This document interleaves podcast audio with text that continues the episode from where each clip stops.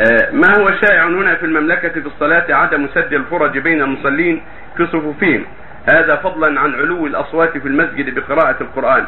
فما معنى آه، قول الرسول صلى الله عليه وسلم لا يقرأ أحدكم على قراءة أخيه وضح هذين الأمرين وهذاك هذاك جزاكم الله خيرا. عدم سد الفرج هذا من الجهل. ينبغي لمن وجد ذلك أن ينصح اخوانه سد الفرج.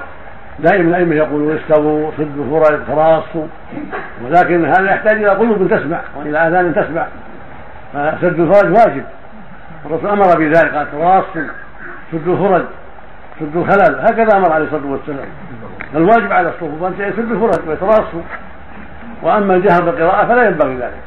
الواجب على المؤمن أن يقرأ قراءة منخفضة حتى لا يؤذي من حوله ولا يشوش على المصلين والقراء كان في الصف يقرا وهو يخافت بقراءته حتى لا يشوش على الناس الذين حوله.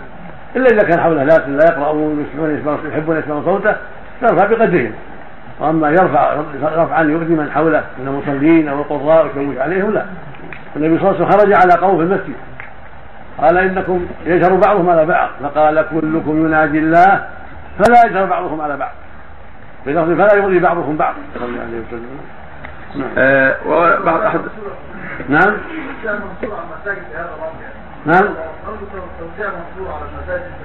لا لا حتى في المساجد. لو كانوا في محل لو كانوا في مدرسة يوجههم يوجههم المدرس والاستاذ حتى لا يشق بعضهم على بعض. لكن إذا كانوا يقرؤون جميعا ما ما يشوش بعضهم على بعض.